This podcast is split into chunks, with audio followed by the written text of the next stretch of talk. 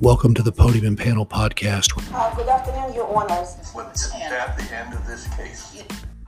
How did this come about? Are you in the pay of the Microsoft Corporation? Start with the text of the Second Amendment. Your Honor, I, I, I think that that could be viewed as political, that that, that would be, How about the First Amendment? no, Your Honor, I don't, I don't think the First Amendment, You're out again. Still out. I think we're all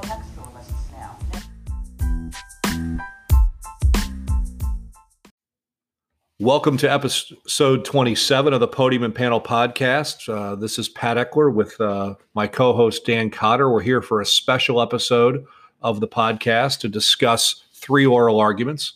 We will have our normal episode on Sunday where we'll discuss three Indiana Supreme Court arguments heard over the last uh, two weeks. That uh, then those folks are back doing their arguments in person. On this episode, Dan and I will cover another free speech case uh, Mahanoy versus BL, and we will, that was heard by the United States Supreme Court. And we'll also discuss a medical malpractice case from the Illinois Appellate Court Fourth District, Allen versus Sarah Bush Lincoln Health Center, and continuing their lawyer pinata discussed on episode 24.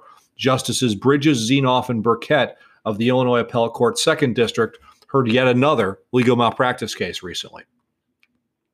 So we'll get right to it with Mahanoy Area School District versus BL, uh, which was heard on Wednesday by the United States Supreme Court. And on Monday, we spoke with Louis Castoria of the Kaufman Dolowich firm and John Bursch of the Alliance Defending Freedom on an important free speech case, Americans Pro- for Prosperity versus Bonta, in which Louis and John represented the uh, petitioners in the uh, consolidated case, Thomas More Law Center versus Bonta this deals this dealt with the requirement of California requiring uh, 501c3s to disclose their donor lists. Tonight we're covering a second free speech case covered this week, a case involving a school that punished a student for posting obscene language about the cheerleading squad on Snapchat after not making the varsity team.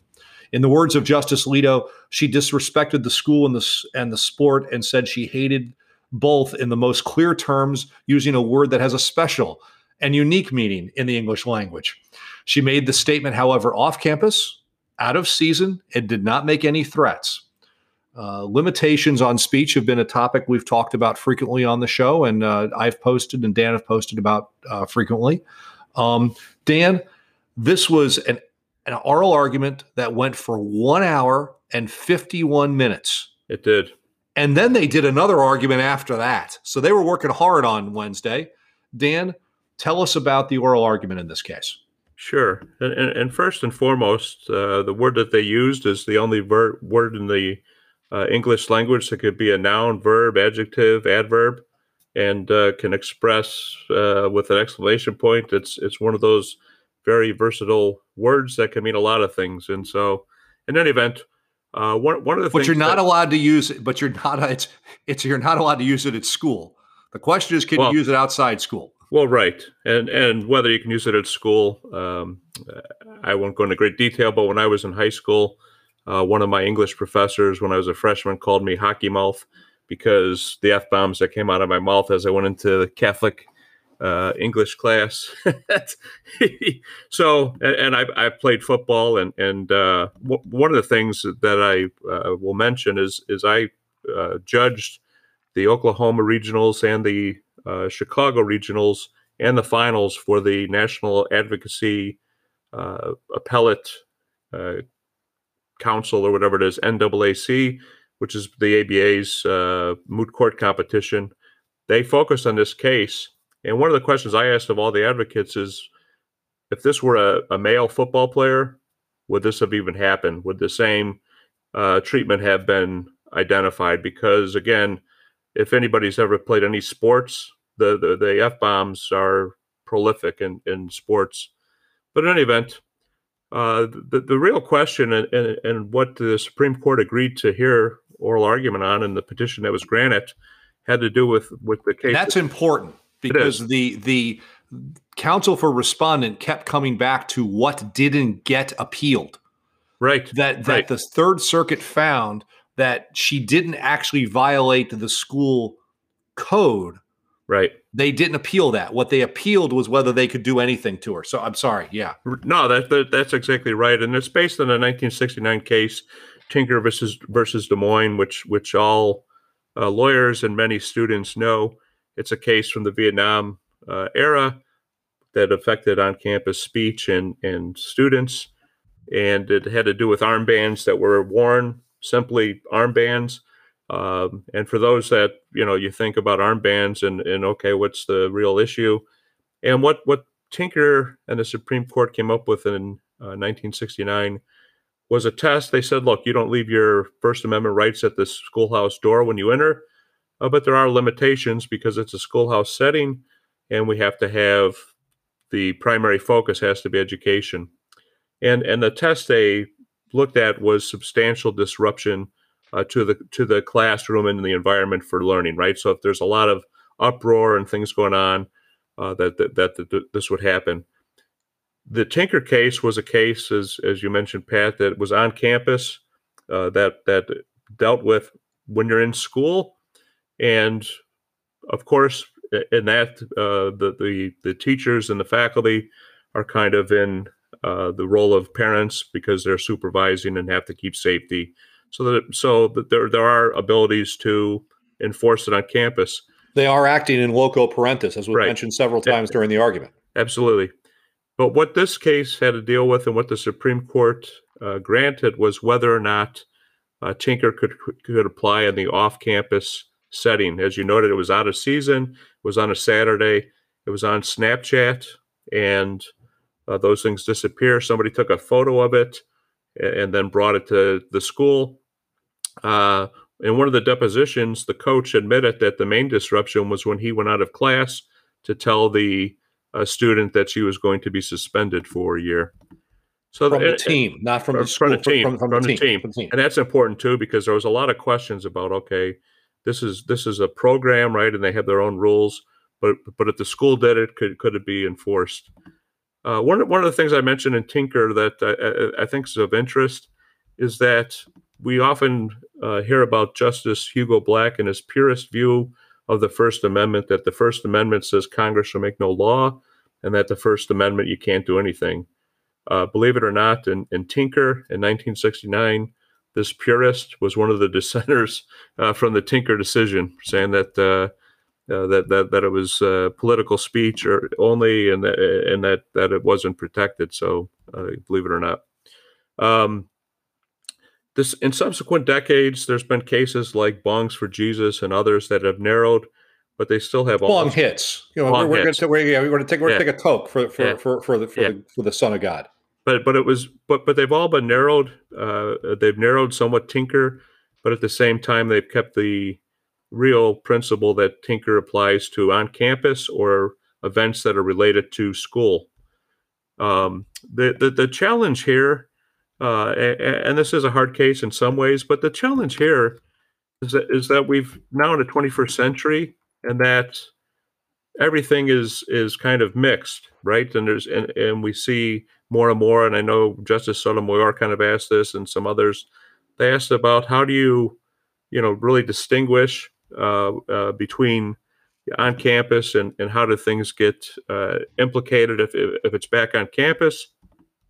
Uh, we have really, I, I think, the issue of 24 7 school control here.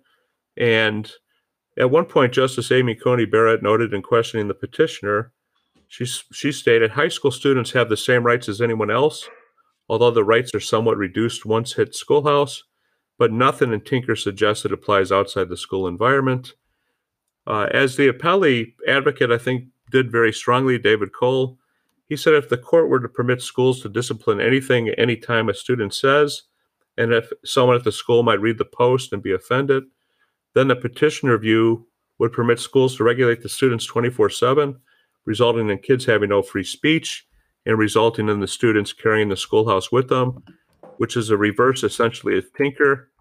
Uh, when, when he said that, Justice uh, uh, John Roberts, Chief Justice John Roberts, wasn't too happy about that. He he, he uh, had talked about Tinker as being this this uh, major uh, negative, and and Justice John Roberts kind of forced it back. as you mentioned, Alito said that this, this was she offended at the school. It was a very it was a very generic uh, statement that she said. She said she hated school. She didn't name it. She hated cheer. She hated softball, which is not even uh, school related. Uh, well, it was a private. Uh, it was a private travel softball Right. team apparently, Right. and and she, she was she just was venting about you know not having made the team. Right.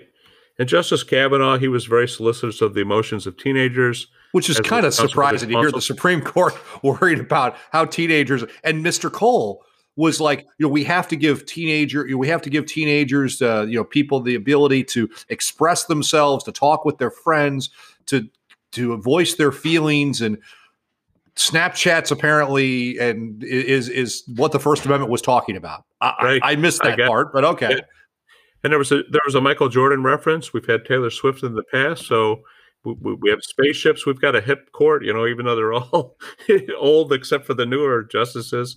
They they, they try to be hip, I guess. Yes, they do. Um, L- Lisa Blatt, who was uh, uh, the uh, appellant advocate, she said time and geography are meaningless. Uh, she she seemed to have a you know a, a, a hard case, at least in her case in chief. Uh, but one of the things that I think I would commend to all listeners and everybody is her rebuttal was probably one of the most masterful two minutes in the history of any advocacy on appellate level I've ever heard. She went to each point of any of the justices that asked her or uh, appellee, and she also attacked uh, some of the statements and, and things that the appellee advocate had said in two minutes. It was brilliant. I, I, I will say I agree with Dan. I would also commend to you commend, uh, her um, visceral rebuttal in the McGirt case. Yeah. Um, now she lost that one. She has an extraordinary record. She She, is a very, very accomplished Supreme Court advocate. Um, she didn't win McGirt. McGirt is the case from Oklahoma where they found half of Oklahoma is actually still in a reservation. It's a Right. pretty shocking finding. Right. Um, and she argued the fir- McGirt the first time it got argued, not the second time, because let's just say her style I wouldn't recommend to others. Uh, Right. She is very uh, she's a bit too friendly sometimes and a bit too familiar with the justices, and she is confrontational and she is. but she is extraordinarily effective and she's she's whip smart and but I, I i would not recommend that anyone else adopt her particular style it works for her it has worked extraordinarily well It's it's But a unique boy, style, it's- and, it's- and I agree with risky. you. It's very risky. Um, Alito was having issues. He said that he thought the rule was uh, again too vague here, and he he uh, uh, reference was made uh, at least once uh, during oral arguments, I believe, by the appellee to a to a case that uh, when Samuel Alito was still in the Third Circuit, there was a case from 2001, Saxe versus State College Area School District.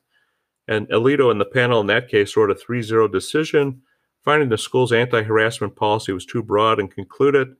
However, as Tinker made clear, the undifferentiated fear or apprehension of disturbance is not enough to justify a restriction on student speech. Although the school district correctly asserts that it has a compelling interest in promoting an educational environment that is safe and conducive to learning, it fails to provide any particularized reason as to why it anticipates substantial disruption from the broad swath of student speech prohibited under the policy. And he said that, uh, according to Tinker, it, it failed under the prohibition test. And what was at, at issue in Saxe was an anti harassment policy that really was pretty broad. And, and again, uh, that was referred to, I think, by the appellee in this case. One of the, one of the justice alito um, was not quite a, he was very concerned as he always is with free speech rights he was. Eh, but not in the same way that others, particularly with regards to teenagers. What he's worried about is what's the general rule? Where do we draw the line? Because this is going to be other places. And he is very, very concerned about where lines are drawn with regards to free speech. And that's and again in that moot court competition, that's something we ask the advocates on both sides. If you take this to its extreme, what's the limit then? Right, twenty four hours, twenty four seven. Can, can a sleepover party be enough? You know, is it's uh, Well, there, there, this was the king of the hypotheticals. We would Yeah. everything from geometry homework to is there a different thing if you're on the basketball team? Does it matter if it's you know what what what is they're they're having massive problems trying to draw lines here. Right. Um, and and let's just say if we could change gears for just a moment, we've talked about Mr. Cole, we've talked about Miss Blatt, the government Right. again, like They're in back. like like in the uh, Americans for Prosperity case, they're in the middle. They're just like this. They're the meat in the sandwich. There. Only it's like it's like rotten meat that's Right. that's got it- it's, just, it's it's rancid meat.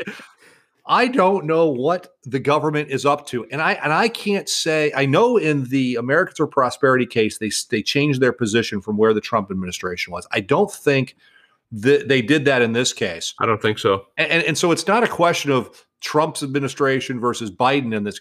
I just don't know what they're doing. They're not helping. The other thing is this is I'm unaware that the that the federal government is terribly involved in making school policies like this. This seems to be the kind of thing that the school board should be doing. Right. Um, of course, I think the school board should be doing a lot more, and perhaps the Department of Education should be doing a lot less, Right. but on, on a whole range of issues related to education. Right. But these would be the seem to be the kinds of things that be uniquely local uh, for the parents and the teachers and the administrators and the students of a particular school team to sort these things out. Um, I agree, and, and, I think that, uh, like you said, I think there was a lot of hypotheticals. I think there was also a lot of concern both by Breyer and Gorsuch and other justices about the fact that you know Breyer kept saying said several times we can't write a treatise on this subject, and I think uh, some of the other justices agreed with him. Justice Gorsuch used the word delta and, and probably overused that word, but he said, "What's the delta between the two positions?" Because at, at some level, uh, even the appellees will say, well, oh, that of course you could uh, regulate if it led to disruption. And, uh, you know, yeah, they um, came up with their test was if it was per, if it was pervasive interpersonal harassment and it disrupted the school. right. Lord, I mean, and, and the thing that was amazing is you had Blatt saying that the respond that the respondents rule was more restrictive, and you had Cole saying the petitioners was. And let's just say that neither Cole nor Blatt were very happy with the government's position. They Right. both hated the government's position, Right. uh, for different reasons, of course. But they were both very rather unimpressed with what the United States had to say. And in some cases, some of the hypos, uh, Blatt at one time said if someone brought a, a bunch of Confederate flags to the school, and then people were objecting to that, that the objecting students would be disciplined for causing the disruption. And it's so there, there was a lot of that kind of talk. And I, you know, I, I think, you know, uh, it, it sounded like, and, and we'll do in predictions sure to go wrong, but I think that the justices here were really struggling with trying to find a, a narrow rule and out of this to not get the rule may be so narrow because Yeah. it came up in the argument. It doesn't often. Dig may be in our future. Um, Right. know, I'm not going to predict a dig because that that's a that's that's a. But we've talked about it. That's uh, dismissed as improvidently granted. right. There was a suggestion there was that, but from Justice Alito, right. should we really decide this case? This is crazy. right. Um, we can't we can't make heads or tails out of this. There may be a dig. there may be Um, uh, that that's a that's a possibility here. right. Um, that would be, you know, so it's a it's a tar- it's a hard case, It is and and it's a hard case because it presents very difficult facts that I'm not sure what nine justices have to say about this topic, and Yeah. I, I I I just don't know what they have to offer. Uh, They're I- they're in a don't either. terrible position. I, I don't either. So with that, we'll take our first break and come back with something I think we'll be able to sort out, but has no fewer issues. Allen versus Sarah Bush Lincoln Health Center.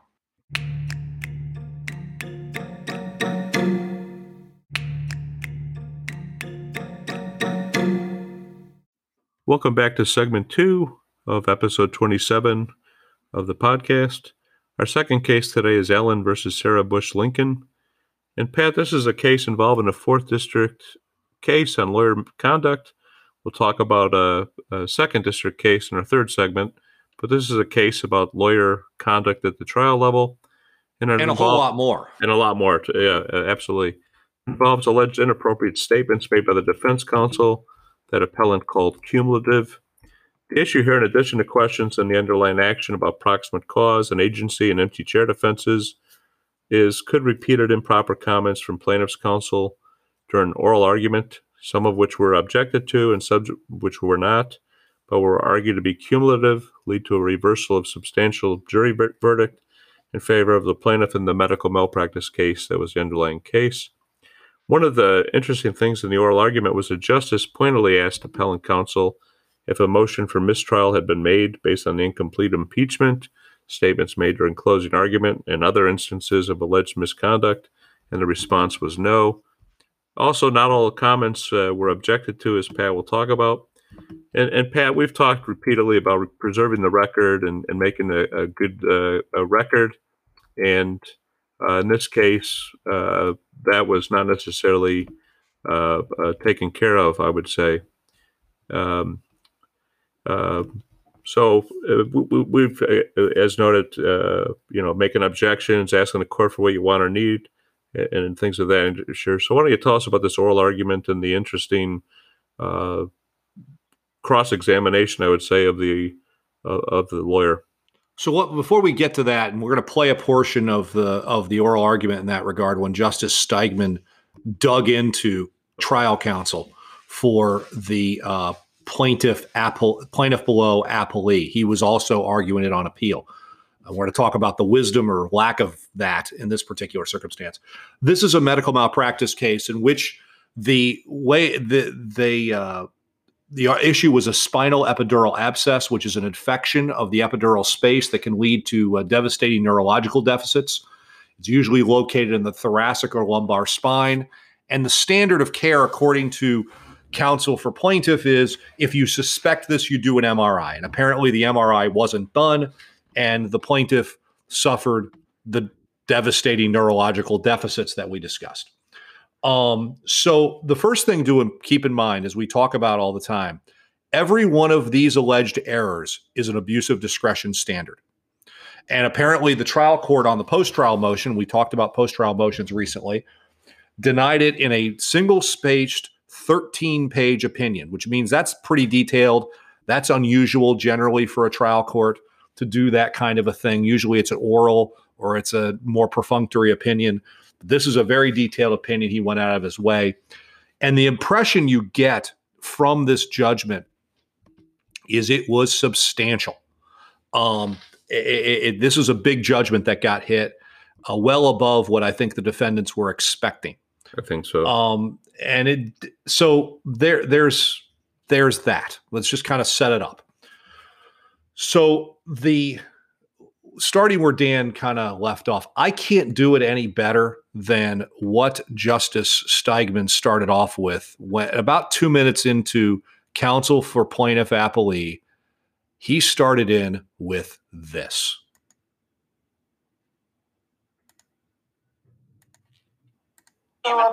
I have, uh, I have uh, some questions for you. First, uh, do you agree that closing arguments must be limited to evidence presented at trial and to reasonable inferences that may be drawn from that evidence? Yes, sir.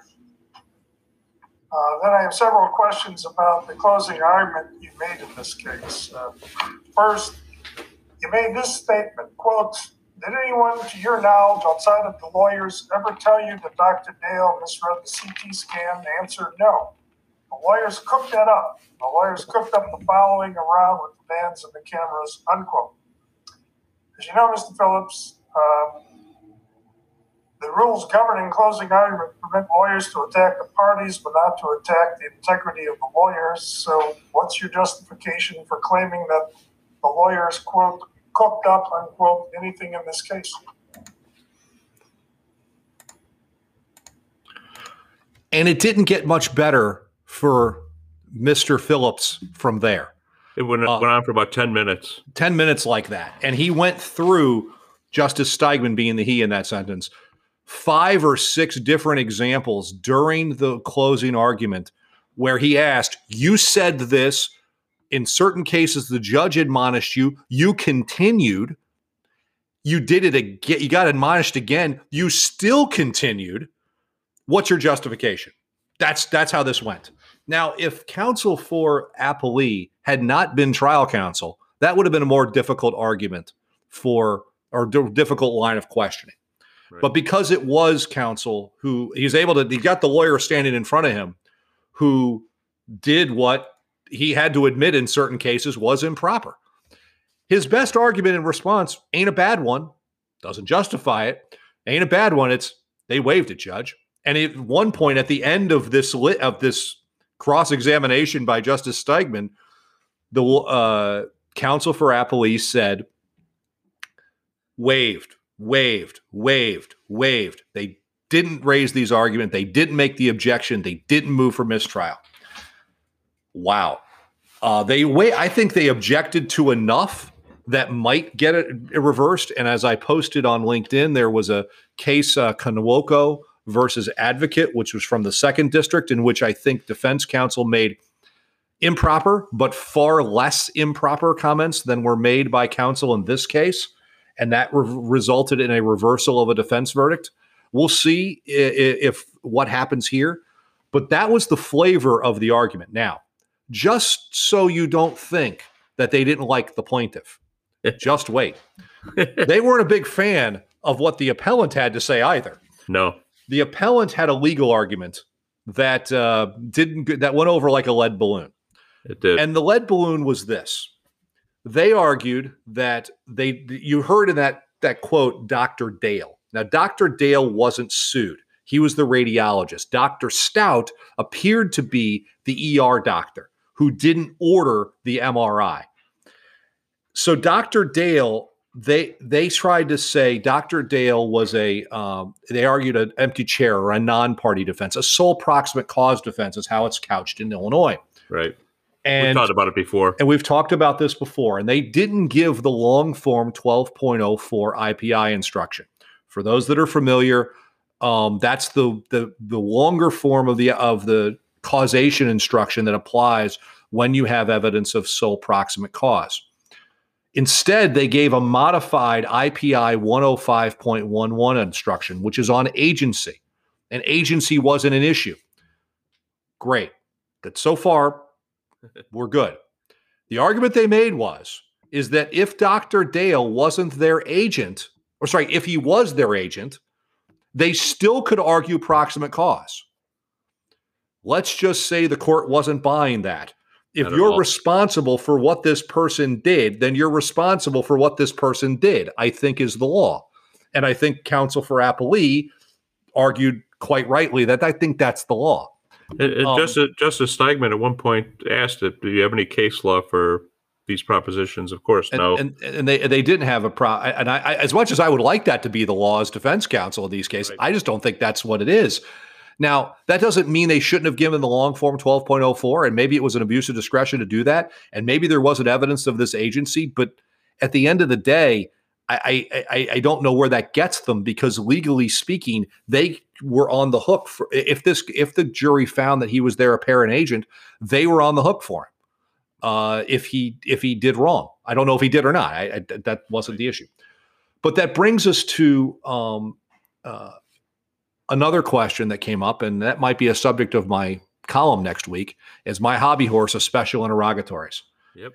And Justice McDade, I think it was Justice McDade. I could be wrong. I think it was. I think you're right. She she asked counsel for um she asked counsel for uh plaintiff appellee quote what is your position regarding whether or not some type of special interrogatory would have helped us out here in terms of determining exactly what the basis for the jury's decision in other words did they find uh, Dr. Dale was the sole proximate cause. If they did, you know, did they find Dr. Stout breached the standard of care in this way or another way that ca- approximately caused the plaintiff's injury?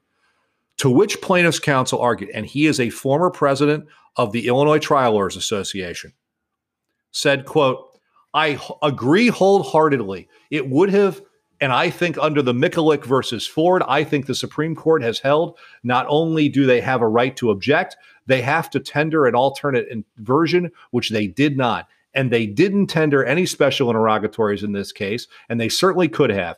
And they could have tested the verdict simply by asking, quote, was Dr. Stout a proximate cause of Mark Allen's injuries, the plaintiff, Mark Allen? Right. And if they didn't like that, they could have taken any or, or all of the six allegations that Dr. Stout asked was Dr. Stout a proximate cause of it, of the injuries to Mark Allen. They didn't do it, and there's no way to test this general verdict when they didn't do it. I agree, Mr. Phillips. That's exactly right. And that's why special interrogatories shouldn't have been gotten rid of. And, Um, and and and this has been a, a theme on several episodes because the, it comes up over and over and, And- over again in these and appellate just to- arguments. And, and just to make the point, because I wrote this two years ago, quote, special interrogatories are essential under Illinois law for courts to ascertain the propriety of a jury's verdict and indeed for the jury itself to ensure that it is coming to the correct conclusion. Testing the elements of a cause of action, and in particular, negligence and causation, as well as the fundamentals of an affirmative defense, is necessary to safeguard the integrity of the jury's verdict what we're talking about there is exactly what happened in this case. It's a causation case. It's an agency case, maybe. But you can test those things specifically with special interrogatories. This is exactly the kind of case we had in mind when we wrote that and we advocated because everybody would know we wouldn't be having this argument Right. if the jury had the special interrogatory, but they didn't. So, anyway, that's off my soapbox. So, what they have to show by the comments made by Mr. Uh, uh, Phillips uh, is that there were that there was substantial prejudice that would have changed the outcome. They failed to move for a mistrial, and the question from Justice Steigman was, "At what point did you decide that you weren't receiving a fair trial and not file your motion for?" And I'm adding in here, and not file your motion for uh, for directed verdict. Um, so that was that was quite the issue. Now, the other thing you heard it referred to in the quote that I played from Justice Steigman was uh, counsel for plaintiff uh, talked about showing uh, the video and surveillance, and what they did is apparently when the plaintiff came to Chicago for an independent medical exam, they f- they had a crew uh, videotape, and this often happens to try to Does. see uh, if he was disabled or if he, um, uh, you know, if he had pro, if he is disabled as he claims. This is a very common thing where you know the per- where the person's going to be, and you want to see. Well, apparently, it showed him as disabled as he claims to be, uh, and with his children at the time, apparently. And they played the video in opening, and there was a question about the foundation and where it came from, and you shouldn't follow. And plaintiffs' counsel often uses this, turns this around on defense counsel when it doesn't prove fruitful they turn it around and they say see they're following this guy around this is this is surreptitious nasty stuff. They shouldn't do it. And here see my client they wanted to sell my client faking it. He wasn't faking it. My guy was hurt. Right. and that was shown one time during opening. It wasn't shown there wasn't a foundation laid for it but the jury was kind of told here's my guy. Um so there was that and he made comments about you not being you shouldn't follow a disabled person around with this kid and that's was not where the court said no you can't go there. You could show it, and that's the end of it. Um, and so, as I said, all of this is abuse of discretion standard. Um, and but do you get into the cumulative effect? Do you get into um, uh, you know the legal argument? I don't think is going to go very far for for the defendant.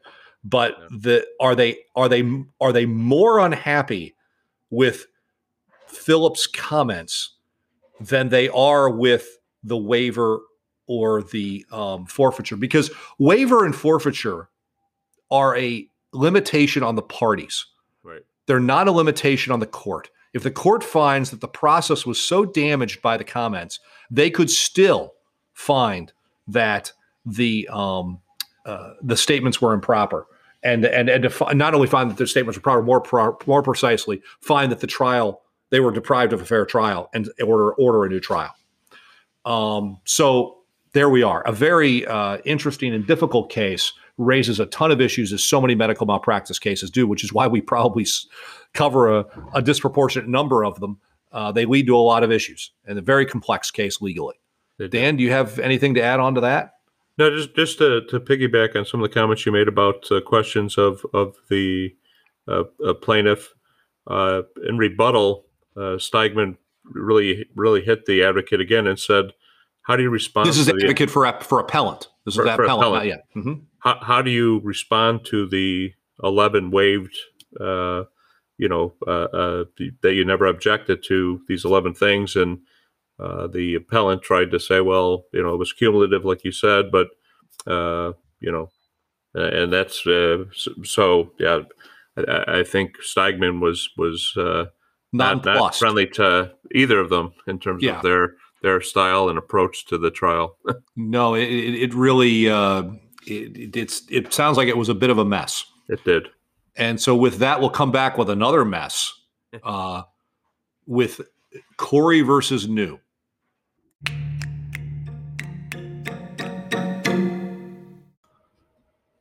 Hey, Podium Podcast listeners. If you want to get in touch with the show, you can drop us a line at podium and panel podcast at gmail.com. Please let us know about cases you're interested in or guests you'd like us to interview. You can also follow Dan and I on LinkedIn, as well as the Podium and Panel podcast page on LinkedIn. We look forward to hearing from you.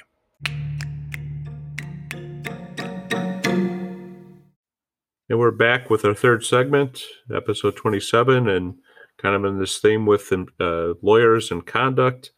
Uh, the second district took up another uh, case, uh, Khoury versus Niew, which is our third case today. And this really involved a, a kind of a, a very complex uh, fact pattern and, and dealt with the role that the rules of professional conduct play in the practice of law. Uh, but with respect to professional liability claims against lawyers, the rules of professional conduct are really merely a guide as a standard of care defines the duty owed, but it's not exhaustive or determinative of actual malpractice. And what happened here was a lawyer was found to have a fiduciary duty. That doesn't mean you should violate them. Right, absolutely. That's not, a good idea. We don't not- recommend it. you, you don't want the ARDC in your in your business. Um, uh, here, a lawyer was found to have a fiduciary duty uh, to a client of the firm he did not represent and who he had not stolen from. It was his law partner and wife in a two-person firm who was alleged to have done that uh, misconduct. There are a lot of discussion in this case about the rules of professional conduct, discipline of lawyers, fiduciary duties, and the appellant was trying to argue that small firms everyone has fiduciary duties. Uh, the panel was not buying it and really struggled with questions of bright line tests and how this would be administered, uh, how an RPC violation could lead to malpractice. And, and as we've noted, the second district remains busy with attorney client questions. In this case, you know, does a lawyer owe a fiduciary duty to a client of the firm who they, they do not represent personally? Is it different for uh, practitioners in small firms? If the if the lawyers are related, does it matter? Or married, as in this case? Uh, there were questions about cousins and nephews and stuff. What role, if any, do the pro- rules of professional conduct play in forming the basis of an attorney's tort duty? Should prior discipline of a subordinate inform what duties a supervising attorney has? And so these are all questions that came up in this, this uh, oral argument. Uh, and the second district will again uh, probably, you know, within days of us uh, taping this, we'll have a decision or, or relatively soon. This second district is pretty quick. Uh, it was argued recently in a continuing run of arguments before the court on disputes with lawyers, and we cover those uh, in a recent episode. And uh, here again, we, we, have a two person law firm. The president was the husband um, and saw the wife allegedly defraud her clients using the client trust account. She was disbarred and criminal charges were filed against her. The husband uh, obtained a summary judgment in his favor, in, in his favor and his individual capacity for breach of fiduciary duty. No, it was duty. entered against him was entered against him. That's against, right. against Yeah, the husband Yeah. for, yeah. for breach of fiduciary duty. Yep. So Pat, why don't you tell us about these uh, the the oral arguments here in this uh, in this uh, case of uh, uh, convoluted uh, overlapping duties? So I want to pick up where Dan left off, and that is the breach of fiduciary duty. And the principal argument made by the lawyer for the appellant was in a larger firm, and he's at a firm of 75, a very good firm um, downtown. He said, in a firm of 75, we've got the resources to have the kind of checks on the trust account to make sure this kind of thing happens. And counsel for Appellee came back and said, Well, I was at Jenner and Block, one of the largest firms in the city you know, we had the same kind of controls. Trying to get money out of the trust account is really hard. I agree. I'm at a firm that, and Dan is at a larger firm. Um, you know, trying to get money out of a trust account ain't easy. Two signatures sometimes, depending upon the size of the money. You don't put money, you know, you're very careful about what money you put in there if you're going to need to get it, if, if the client's going to need to get it out anytime soon, depending on how it comes in. If it's wired, if it comes in by check, is it going to get clear in time with the time they have to revoke the wire? Credit you card. Don't over, overdraw it. It's a it's a big mess. So the trust account is dealt with very carefully at larger firms because they have the resources to do it. But at a small firm, a two person firm, and people forget or don't realize maybe that the vast majority of lawyers, 90% of lawyers, practice in settings of five or 10 or smaller. Right. They don't practice in firms that have even a teen, even in the teens number of lawyers, never mind in the dozens, hundreds, or thousands of lawyers. Those are the firms that get all the attention. It's very few lawyers practice in that setting. Most especially, practice especially out of the city of Chicago. They get Exactly. further and further away from the city. Much smaller practice. Now, this was a suburban practice, a uh, husband and wife team, both of whom had a long, a, a multiple run-ins with the uh, Attorney Registration and Disciplinary Commission, which is the regulator for attorney attorneys in Illinois. Um, and so he, the the, the Stanley knew NIEW was the president of the two-person firm. He uh, reviewed the books on a monthly basis with their bookkeeper and that included the trust account. And apparently, his wife was running money in and out for this client, Khoury, who Stanley didn't represent. And she apparently was taking money in and putting money out and ta- and pocketing it. Apparently, I, I don't know what what actually happened, but it not entirely sounded like it was about two and a half million dollars. She ended up taking from this client that she had run through the trust account on mining contracts or something. It was kind of bizarre, but he didn't catch it. The bookkeeper didn't catch it, um, and he didn't have a relationship with this client. But notwithstanding that, the court said you're re- you're responsible as a fiduciary because of your position in the firm. So extrapolate that to the large firm or any firm is every lawyer in the partnership now going to be liable for what their client what their partner does if they're in some sort of supervisory role and so you have to look at rule 5.1c2 which deals with a supervising attorney being responsible for the conduct of the subordinate attorney and that only applies if the supervising attorney orders the conduct and knows of the conduct at the time so either knows or sorry, orders or ratifies the conduct and knows of it. Well, you can't very well ratify things you don't know about, and you can't order them if you don't know about them. So they're kind of redundant. But either way, in this case, there's no dispute he didn't know about it, and there's no, it, so there's no dispute he didn't know about it. He he he wasn't uh, this, and this wasn't his client. So how could he be responsible under the rules? The trial court imposed a duty apparently based on like 19 factors. He was the president of the firm. It was a two person firm. They were married. The rules of professional conduct played in there. Her prior conduct, her prior, you know, run-ins with the uh, with the ARDC played into the formulation of this duty. But the court really focused on the duty or the the inclusion of the rules of professional conduct, which can't include, which don't form the duty. The duty is a common law duty. It's the standard of care. It applies in all professional liability claims, be it medical malpractice, as we talked about in the last ep- or the last segment about the duty is when you see a or suspect this kind of abscess, this spinal epidural abscess, you do an MRI. That's the standard of care. Right. Um, in this, in so we look at it whether it's an insurance broker or an engineer or an architect or whatever it happens to be there's a standard of care and you get an expert to come in a person in that same field that says this is what a reasonably careful professional does in this circumstance. So it ain't the rules. The rules can inform it but they're not dispositive. So how how do you deal with this if you're going to impose fiduciary duties on people simply because someone else does something you weren't involved in? I want to give an example. Years ago one of my partners represented uh, an insurance company in a legal malpractice case where they rescinded the policy based upon one one uh, to another two person firm, not married. One of the partners had committed malpractice, didn't tell the other, And when the partner who filled out the insurance application said they had knew of no claims, that he didn't know of any claims. Notwithstanding that, the the court held no, that was a misrepresentation because it was material. They wouldn't have written they would have written the policy or they would have hired, charged a higher premium.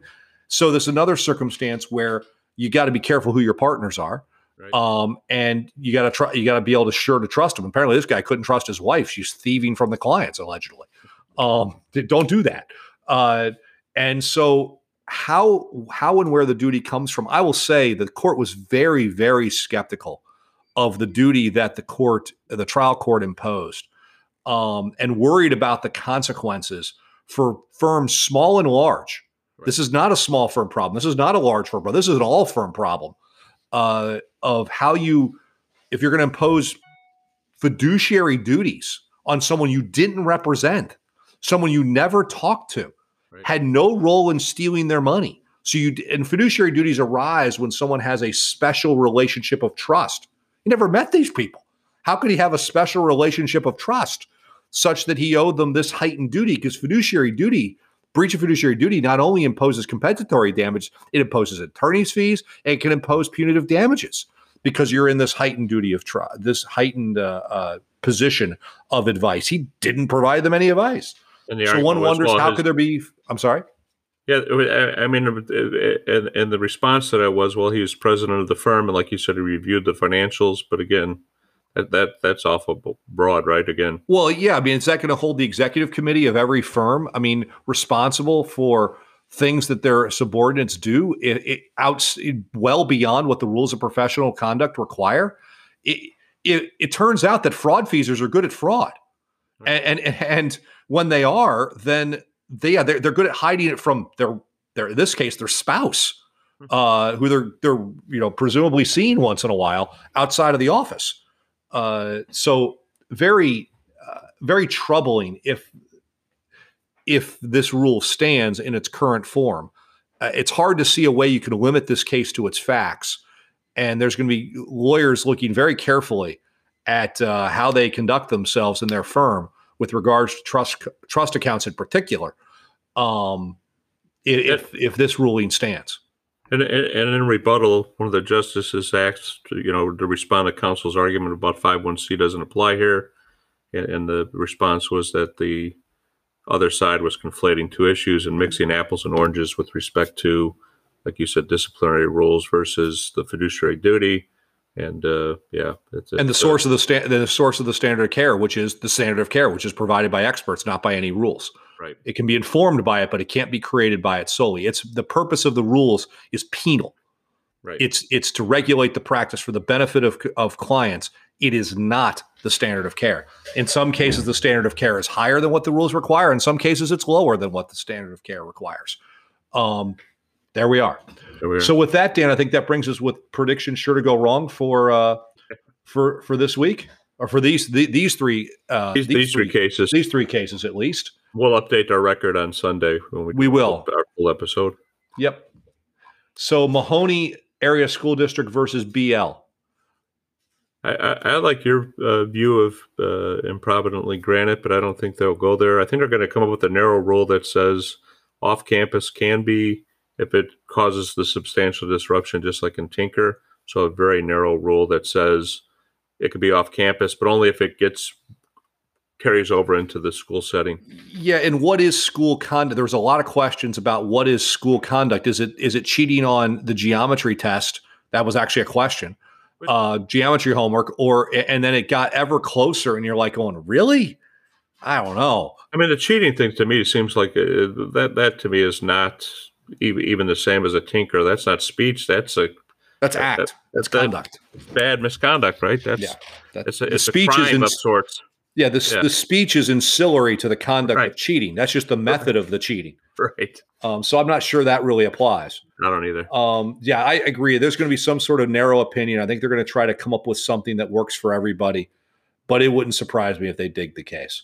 And and, Um, and and if they do come up with a decision, I do think it'll be a fairly large majority, just because it seemed like all the justices were like, you know, what in the hell are we supposed to do with this? Yeah, they're really not sure what to do. No. Uh, so then we come to Allen versus Sarah Bush Lincoln. Uh, how bad is too bad? I, I don't, I don't know here. I think I, I, I think there is a strong argument that you, you didn't object or, or go for a mistrial, or like you said, you you say at the end of the closing argument, "Look, I don't want to interfere," but that whole thing was was offensive and prejudicial. Yeah, we did talk about this off air before we started. Is that one of the reasons why they may not have objected is because you don't want to interrupt and look like a jerk in front of the in front of the jury. But then the the remedy is at the end of the closing, before the jury gets charged, is get a sidebar, make your record, say, Judge, half of what that guy just said is nonsense. It should be stricken. Uh, you know, a curative instruction isn't going to get it done. It's cumulative. Give us a mistrial or something. If they had said at some point during this trial the word mistrial, this would be an easy case. Yeah. But they didn't, and that's and that's really problematic. Um, they needed to have done it before judgment. They didn't do it, um, and, and and that's that's a problem. Notwithstanding, given the Kano- case, and given the level of the comments made, and given that they objected to, I think, enough of the comments. They It's not like they didn't object to any of them. They a- objected to enough of them. And those are worse than what was said by defense counsel in Conwoco. I think there's going to be a reversal. I think you're right. Um, and then we come to Khoury versus Niew. Uh, uh, can there really be fiduciary duties for somebody that never met the client and didn't steal the money? I, I, I think that's a bad precedent being set, like you said, for small firms, big firms. It doesn't firm. matter. Any firm. And that's and, and well outside of lawyers. You can think of insurance brokers. You can think of you know the only place where it, where a duty of care or a fiduciary duty is still imposed on insurance brokers in illinois is in the context of thieving premium. You can think of a partnership a small insurance brokerage where you could impose a fiduciary duty on a partner in an insurance brokerage where his partner's the one that stole the money and never he never met the clients. Right. i i i, I no. Yeah, I'm not I- I- buying this. I, I, I think that they're they're gonna they're at the very least going to narrow the hell out of that rule, Right. or they're going to reverse it and send it back. I don't see how you can impose a fiduciary duty in this circumstance. I, I I really goes don't. back. All right, and so with that, Dan, um, we will be um, we're done for today. We'll be back on Sunday with three cases from the Indiana Supreme Court, uh, which will be a lot of fun because you know they're it's they're Hoosiers and they're fun. And as always, we'll have to talk about petitions for leave t- to, to appeal, transfer. whether transit, right, or transfer. Exactly, exactly. always It's, an, it's, a, it's a bizarre concept, but it's uh, it's what they do. it is there. All right. See everybody Sunday.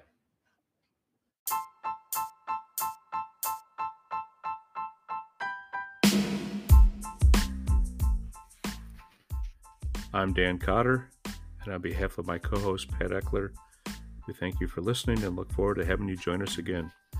Please follow us on LinkedIn and read our columns in the Chicago Daily Law Bulletin. Please join us again at the podium and panel.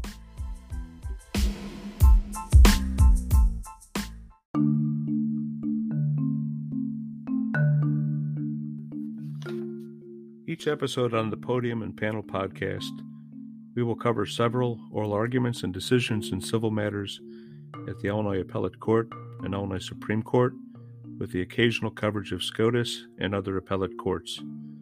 The purpose of the podcast is to inform of developments that may affect business and are not to be considered legal advice. They do not create a lawyer client relationship. Information on previous case results do not guarantee a similar future result. The opinions are their own and do not reflect those of the firms for which they work or their clients.